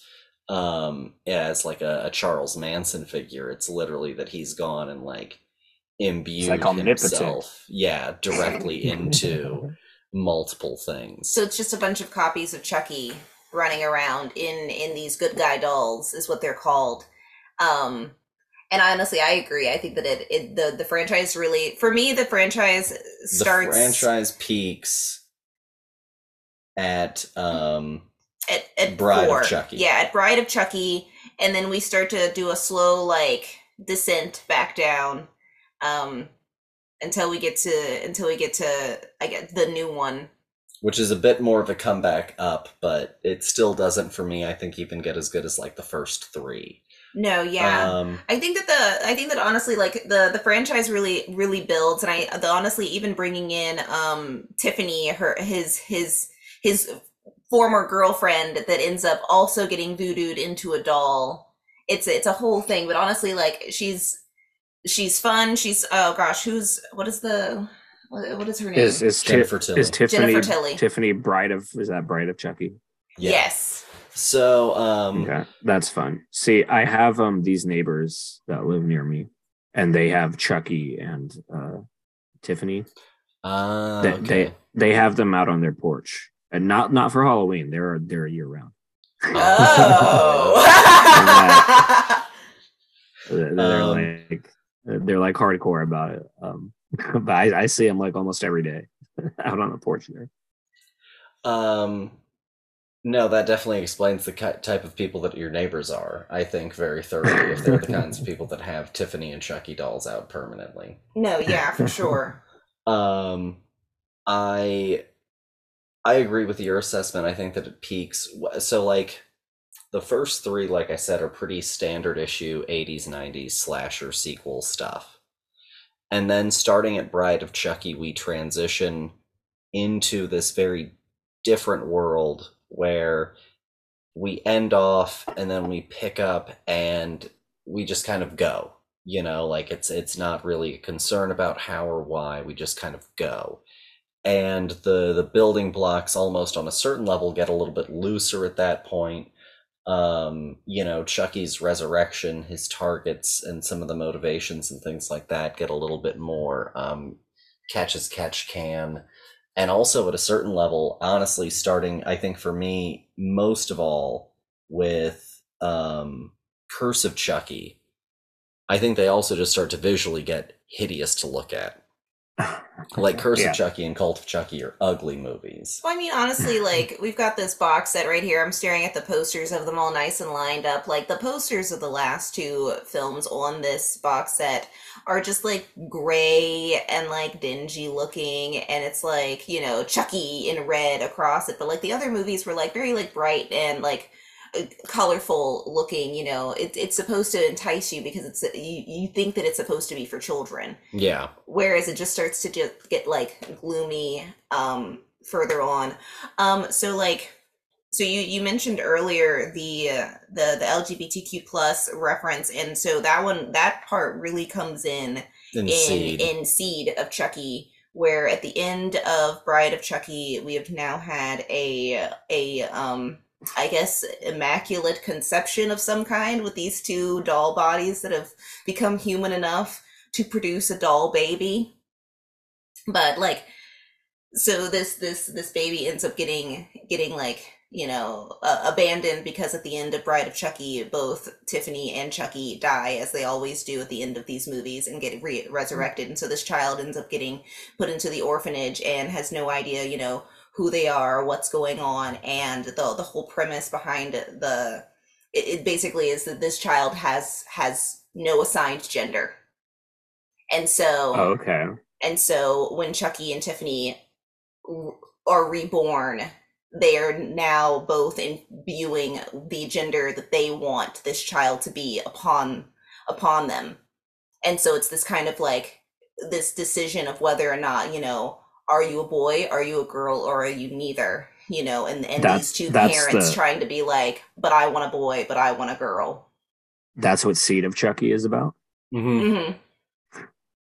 Yeah. Okay. And so like what's really bold and fascinating, I will say this yeah. again about like the later stuff, even if if for me Bride of Chucky is is maybe my favorite of them, or or my sake, second favorite of them, what I will say is that like they get progressively more fascinating in stretching this definition of what a slasher franchise can and can't do as it mm-hmm. continues to grow. Yeah. No, and I think that that's totally fair. Honestly, like I, I really enjoyed um, the Child's Play franchise more than I was really expecting to um, going into it. I thought that it was going to be, you know, just a, you know, a bunch of schlocky mess. You know, it's it's a it's a doll. He he stabs a whole bunch of people. You know, there's not going to be a, a like a connector through these through, through these films. But honestly, like the fact that they that they do really also stick really closely to the original people. It is always Brad Bird, and and you know we always have um oh gosh I keep forgetting her name um Jennifer Tilly Jennifer Tilly coming back to not only voice the the voice of Tiffany, but also as as sometimes as herself, like she sometimes okay. plays Jennifer Tilly. Yeah, yeah. And so it's I think that it's just it's a franchise that's having a lot of fun, and and then we get to the new one. Yeah, so these are all, what's also worth noting is like the original, so the original Chucky films, the first three are all sort of studio driven efforts. And then once you start getting into Bride of Chucky moving onward, there are a lot of Don Mancini led efforts. And by the time that you get to like Curse and Cult, they're Don Mancini directed, produced, written, and they're like straight to video films.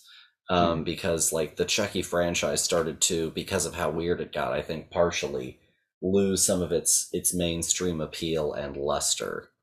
Um, and then to your point, we then eventually arrive at the new one, which um, is which is Child's not him, Play, right? And it is not it's, at all affiliated. Yeah, yeah. What, it's, what were your thoughts on the new one? Um,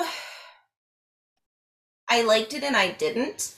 Um, I liked the this the, this new idea of how to bring, you know, the Chucky doll to life now, this time officially without voodoo. Oh, and no. And so it's like this this this like very fancy doll that is that has like all of these um you know chips in it that is supposed to make it your your basically like your your Alexa in your house, but now it's a doll, so like you can have it be like, hey, turn on the T V, and it's got like an E T glow light that like um affects everything in your new smart home that it it can it can wire into. And and I and I and I enjoy that. I think that that's fine. Um, but I just I just don't. I don't know. I don't really like our main kid. I don't like his his his weird like group of of of teenage friends that like, you know, eventually basically the, the whole premise of the, the doll is like this this this this factory worker gets upset at, at his job and turns off all of the the safety protocols on this one doll, and this is the doll that becomes Chucky.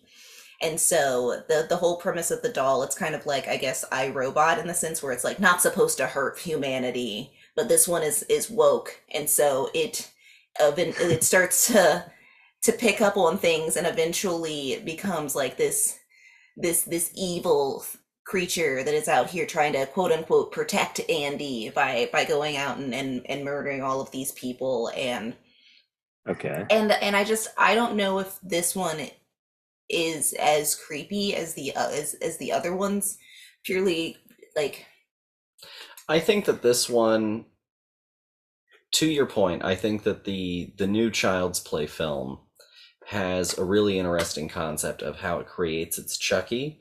I think it also does have a lot of nastiness that I really enjoy. Mm-hmm. It can sometimes be a little bit um you know grisly Uh, and gruesome and mean-spirited, um, and I think it does have some interesting ideas going on in terms of like surveillance and all of this connectivity in your home, you know. Mm-hmm.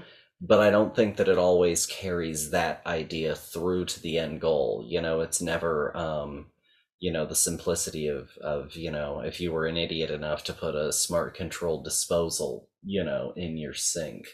Uh, and and then having this thing truly almost like a smart house, mm-hmm. you know, kind of Disney scenario. I don't think that it takes it to that kind of interesting place. It ultimately oftentimes boils down to Chucky externally controlling a lot of other things, other drones, you know, that sort of thing, more so than where I think they really could have taken that idea in a lot of interesting ways. Which um, is like, it's and, all against you. You know, yeah, your whole like home is yeah. now like the slasher. Yeah. Um, and honestly, like to your point, I do I do like the nastiness in this movie, and I think that the reason why for me it doesn't feel like a Child's Play movie is because like Brad Bird was the nastiness. Brad Dourif, you know? yeah. Brad Dourif. Oh my god. Brad Bird. I'm tired. um, if only. Brad if Dourif. Only. You know, and Chucky was our like evil person, you know, he was this mass murderer in this in this body of a doll where he could basically get away with anything he wanted long as he played still long enough, and he was having a blast doing it, you know, and it's a lot of fun. There's one scene in in Cult of Chucky that always makes me chuckle is like this this old woman who's got like schizophrenia and she's like, you know, batshit crazy, and he comes up and he's like walking in a doll, and she just like is like, you know, thinks that he's like a figment of her imagination, and he's like having this argument with her about the fact that he is totally standing in front of her, and she's like, no you're not. He goes, I'm gonna do my thing first and then I'm gonna come back and I'm gonna kill you. And it's it's too good. It's it's so yeah. funny. And I and I think that because like, you know, our, our Chucky doll in this one starts out, like, I feel like he's our innocent who is being turned evil by all of the, the, the things that are around him that are bad. You know, we've got this group of, of, of TikTok teenagers who are, who are doing stupid crap and, you know, just because it's funny that are, that are influencing him, you know, and I just, I don't, I don't know if that sticks as, as well. For as, you. Yeah. Yeah. I get that. That's um, him just being like a little goblin. Mm-hmm, yeah. Mm-hmm. Yeah, you know, I, he's funny. I love him. Yeah. Oh, I think I think that's what also helps Chucky stand out from the crowd, not just like what he is, but because he is like the I, I assume he's like kind of like a wisecracking, mm-hmm. like mm-hmm. just like a like a funny asshole. Whereas yeah. so many yeah. slasher so many slasher villains like don't even talk most of the time. One of his iconic lines from the from the second one that they thought about making like the tagline for the second one, but the studio wouldn't let them, you know, put it on the poster, and they just made it a line in the movie was um, "Don't fuck with the Chuck," uh, you know, and so like they they do that sort of, you know, obvious stuff, you know, it's it's sometimes punny, it's sometimes gross, yeah. you know, like um.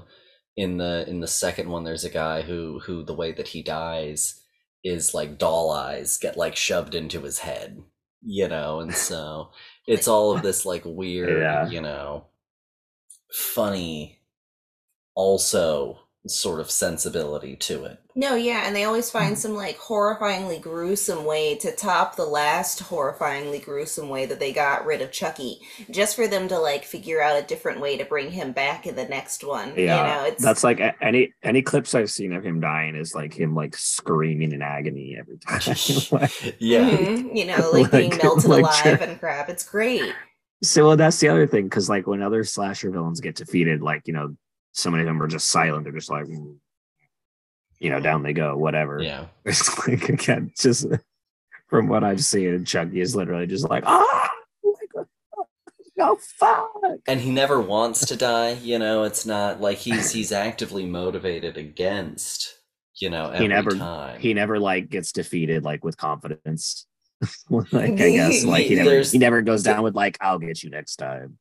Yeah, you know, and, and even the times that he does choose to, like, because there's even at least one instance in the franchise where, like, he dies doing the right thing. Mm-hmm. And okay. um, on a certain level, not exactly, but, you know, like, he makes a choice that, that he feels is the right choice. No, yeah. And he ends up getting his ass kicked. You know, like it, it doesn't go yeah. for him, you know.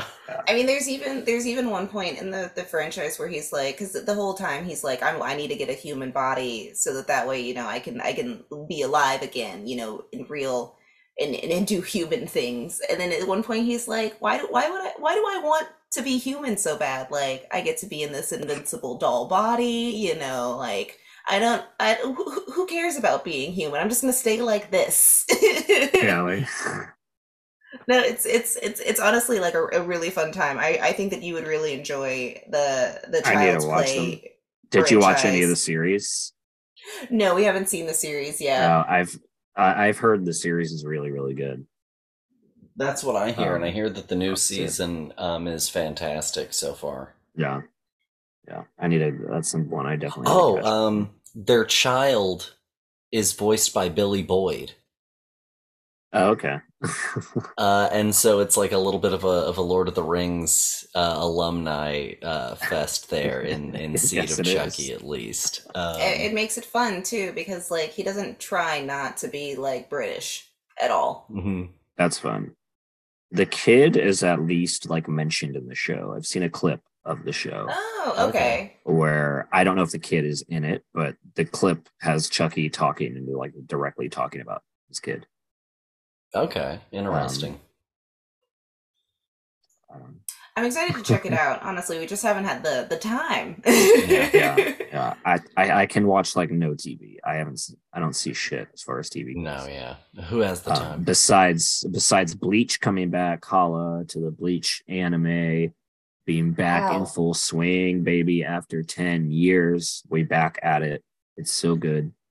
Everybody watch Bleach. Streaming now on streaming now on Hulu and Disney oh, Plus wow. in the U K. If you had to rank the Child's Play films. Oh, uh, one other really great thing. Uh, the first, while you think of that, the first one is like him and his mom in an apartment.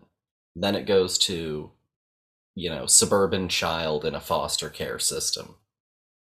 And then it goes to, in the third one, military academy, you know, and I really enjoy like all of these like insane transitions of locations, you know, throughout. Yeah. Uh, it lends a nice texture, you yeah. know, because it's never too on, yeah. samey. Yeah. That's honestly, nice. Like for me, I think that the franchise like works really well. Um, I think that I am going to go like Child's Play, Child's Play two, Child's Play three. Um, Bride of Chucky, Seed of Chucky, but I think I am going to slip the remake, Child's Play, mm-hmm. in before Curse of Chucky and Cult of Chucky. I think that those movies are are just a mess. Okay. Are just, are, you know, they're just not, they're not interesting to look at. That there's like so many times where they try to make the death more interesting by like putting it in slow-mo, and you're like, this movie was meant to be in three D, right? Like you, you're, oh, it's coming right at me. Like that's how it feels a lot. And it's just, uh, it's, it's, a, it's a slog. Whoa. No, honestly. He's like, I don't care about these characters. Like, yep, and they're dead now, and we've moved on to the next person. Fantastic. Yeah. Uh, I think that I'm going to go Child's Play two. Okay. Bride of Chucky. Okay. Child's Play one. Mm-hmm. Child's Play three. Mm-hmm. Seed of Chucky, mm-hmm. Child's Play the remake, Cult of Chucky, and then Curse of Chucky. The second to last one for me was the hardest of them all. Um, that's the one that I liked the least. And I'm a hard sell on Insane Asylum Stories, which is the last one. But um, uh, that uh, that fourth one was a real, or that that uh, that uh, sixth one was a real bear for me. I, yeah, I mean, I guess, I guess that's totally fair. Um, I see. I really, I guess, you know, looking at titles alone, I really thought that like Cult of Chucky, they were going to lead up to like having like all of the survivors of previous Chucky films, you know, come together in this insane asylum because everybody thinks they're nuts because they all keep saying that this doll did it. You know, I thought that that was going to be the whole thing, and no. Uh, no, it's just a whole bunch of random people in an insane asylum, and in one victim of Chucky that he comes back yeah, and like yeah, harasses. Lame. Yeah. And I was like, that's such a bummer. It is weird. It, it is. It's so weird how often stuff will just fall into that. Where like there's even like an easy, like you just stated, like there's an easy like get out of like this being exactly the same. Like we could do, we could set it here, have the usual setup, but then go this way. Yeah. But instead, like they just don't. I'm like, but it's there. It's like right there for you. You yeah. No, yeah, and like the shtick gets gets a little old if you're just sitting on the, you know, nobody believes the the, the survivor that it really was a doll shtick. You know it. Yeah. No, and um, that you're one I crazy. think also. Yeah, dolls that's can't also kill people. When we start to get into like those decisions that they make that also like definitely start to lack any kind of narrative um sense at a certain point, and we definitely start getting real fast and loose with certain decisions and and how certain things are happening um in a way that also just isn't quite as um satisfying because it, it doesn't feel as thought out. Mm-hmm. It just feels like choices being made truly for the sake of this is where the narrative had to go. No, yeah, I mean, they even bring back the original Andy And like one of the, like it is, I think it is. It is the cult, original, yeah. Cult of Chucky. They bring back the original kid from the way, way back, nineteen like eighty, whatever the hell, first one. Um, and and it's just it's it's not even like a satisfying, interesting thing. They don't even do anything mm-hmm. funny with him, like in in the the new Texas Chainsaw twenty twenty-two. You know, yeah. where where they just yeah. you know they make fun of it the entire time. No, no, we could have just skipped it. Is how I feel. They, um, he's in the show as well, the original kid. Oh, okay. Well, hopefully, hopefully like I said, they gave there's, him there's more, a lot going more on. To do. There's a lot going on in that show. Um, I guess just because of the nature, you know, the nature of a series lets you do whatever. And I guess for mm-hmm. a creator like uh, Don Mancini. Don Mancini, yeah. Man, Mancini. Mancini. I guess for like someone like him, that's like definitely like the better route to take would be a series yeah. format. Mm-hmm. Yeah, you know, because he de- definitely has been doing, you know, essentially long form storytelling with Chucky for all these years. Mm-hmm. Um. All right, to wrap up our discussion just real briefly, um, I know that we've we've already talked about quite a bit. Um, If, uh, but I wanted to uh, to just talk real quickly about a triad of, of sort of sci-fi slashers, and this doesn't have to be, you know, an extensive conversation, but I think that they all still sort of fit into the mold. Um, Alien, Terminator, and Predator. Um, yeah. These were films that for me, like, I saw long before I really realized that I liked horror, mm-hmm. you know, before I really knew what a slasher was. Um, And I was always a huge sci-fi fan. And so then sort of, you know, going back and, and reevaluating genre conventions, which I think are like such a, a fascinating sort of chemistry and science. It was really interesting going back and, and reevaluating these movies, you know, after years of, of watching all sorts of films. Um, And really seeing that, like, some of the most, you know, incredible franchise, sci-fi franchises, you know, that people associate with the, the sci-fi genre started out really as as a sort of horror franchise. Um, yeah. And I think it's interesting that the way that they chose to survive was essentially by, like, almost abandoning that premise entirely. Mm-hmm. Um, Nick, what are your thoughts?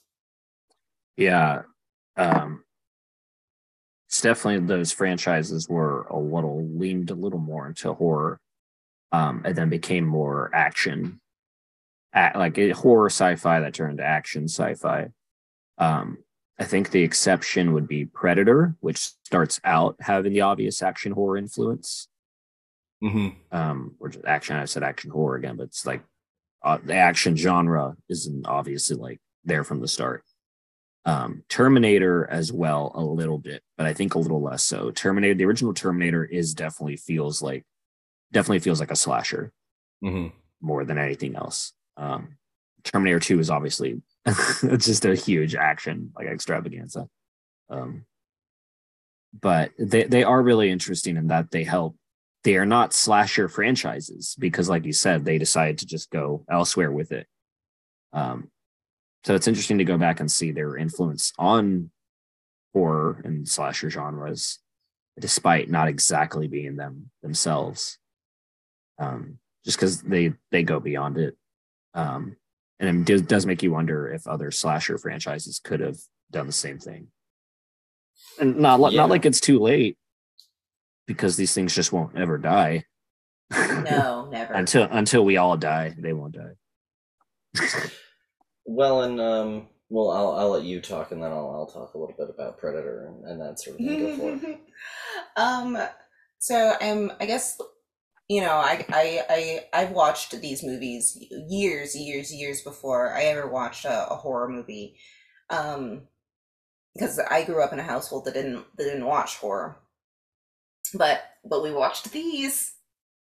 But we watched these, and so I think that it's it's really interesting, you know, after after going down this this whole rabbit hole with, you know, these these two slasher extravaganzas that we've now done, and then going back to to these these movies and and truly doing realizing that they that they do have, you know, a lot of the same tropes and the, you know, the, the, the setup and the build, you know, that, that a slasher movie has as well. You know, Predator, you know, we, we start out with our, with our group of Marines, and, and one by one, they start getting picked off by something that they don't know.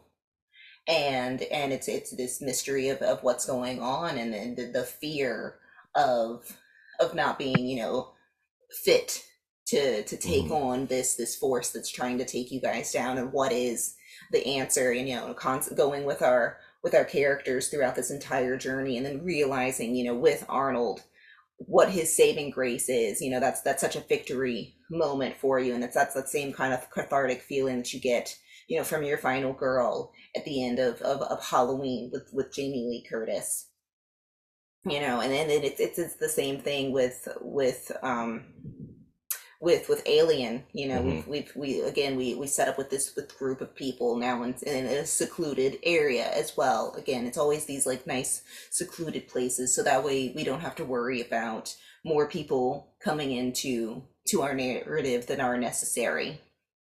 Um, And oh gosh, Alien used to, it's still, still, I think is a, it's much more effective because of also just the, the setting as well of it. Um, you know, you're, you're in this, this ship where, where things are, you know, chaos is ensuing. And like, if the ship goes down, you guys, you guys are all screwed, mm-hmm. you know, whereas like, there's nothing happening to the jungle. Well, and there's always the, the strange, there's always the strange possibility that someone or something is going to show up in the city or the, or the jungle, mm-hmm. you know, in Terminator or Predator. Mm-hmm. Um, there are people who, you know, feel very equipped. Their guns, you know, like mm-hmm. there, there are elements that give it that familiarity. And also the Terminator and the Predator are there to kill you. Mm-hmm. Um, with the Alien, the Xenomorph, Um, it's there to hunt. It's also there to procreate. Um, you are completely isolated. They don't have any of the things that you would want or need. Mm-hmm. It is really truly like a you have to hide to survive kind of thing. You know, if this was a video mm-hmm. game, this was a lot of like ducking under and behind things kind of game. And, you know, running when the coast is clear, because like, you know, what what are you going to do? You can't shoot it. It has acid for blood. Yeah. Um, and it's it's also got sort of that body horror element as well mm-hmm, that some mm-hmm. of the others, you know, don't have to the same degree. Terminator hits at it, some of the discomfort of of body horror on occasion when it has things, you know, like like uh, the Terminator digging around, you know, and jimmying out his eye. You know, and mm-hmm. and some of that ripping dismantling out of flesh, yeah, yeah. Mm-hmm. Oh, there we go. Um, with the Predator, yeah, and so um, it's it's also fascinating that um, again they have the the slasher conventions, but I think you know again a lot of people don't associate guns with the genre either. Mm-hmm. Um, but the Terminator, you know, it's just, it's truly whatever is there, whatever is available. He'll use his fist if he has to, you know, the first person that he kills, you know, he punches through him. And also yeah. like with the, with the Terminator, especially, you know, looking at our, our slashers, he is, he is the perfect archetype for it. He's, he's this big brute who is silent for the most part, you know, who is, who is unstoppable. Mm-hmm. Absolutely, you know, a wall of a person, you know, how do you stop that? Whereas like the Predator and the Alien, you know, the Xenomorph, they both can bleed, but how do you take down something that is that is meant to not be stopped? Mm-hmm. It's designed to not be killed. Yeah, you know, and, and it is it's this this this you know heart racing kind of experience. You know, what are are how are are you know people gonna survive this? You know, what would I do in this situation? Would I actually make it? Mm-hmm. You know, kind of, kind yeah. of thing. No, for sure. Um, I love all three of those films. I'm not going to try and rank honestly any of those three because you know they're they're just sort of um, fantastic, you know, centerpieces. But I thought that it would be interesting to include them in this episode, especially given their um. their unique placement not only in in slashers but in sci-fi, you know, and mm-hmm. in franchise filmmaking at large, because again it's Uh, and what I was going to say about Predator is what's really fascinating is that um, Predator, that first one, is absolutely a slasher horror thing.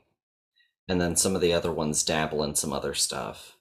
But with the most recent one, Prey, we go back I think to that it you being... really go back to it being a little bit more of a plat- proper slasher, a little bit more of a proper horror story. Um, Survival, and it, yeah. Yes. Mm-hmm. Mm-hmm. Mm-hmm.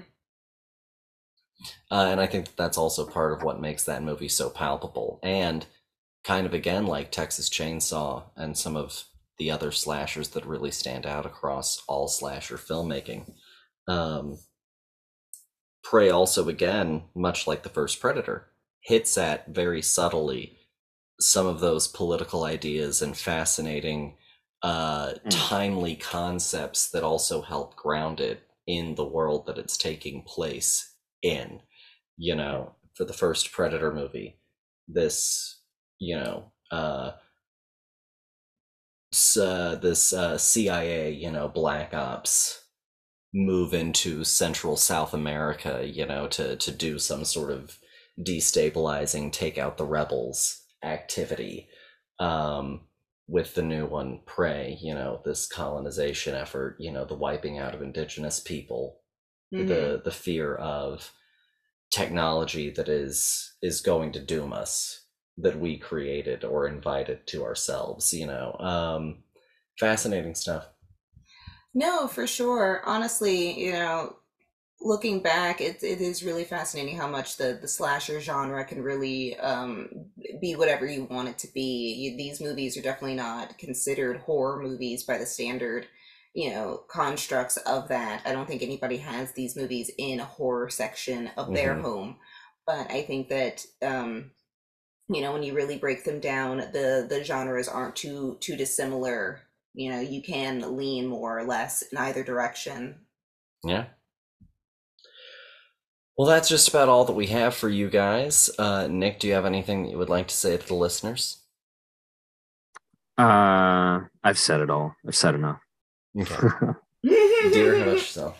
No, honestly, I think that I think that they've heard us talk enough today. Um, okay. You know, if you made it to happy the Halloween. End, good for you. Yeah, yeah happy Halloween. Right.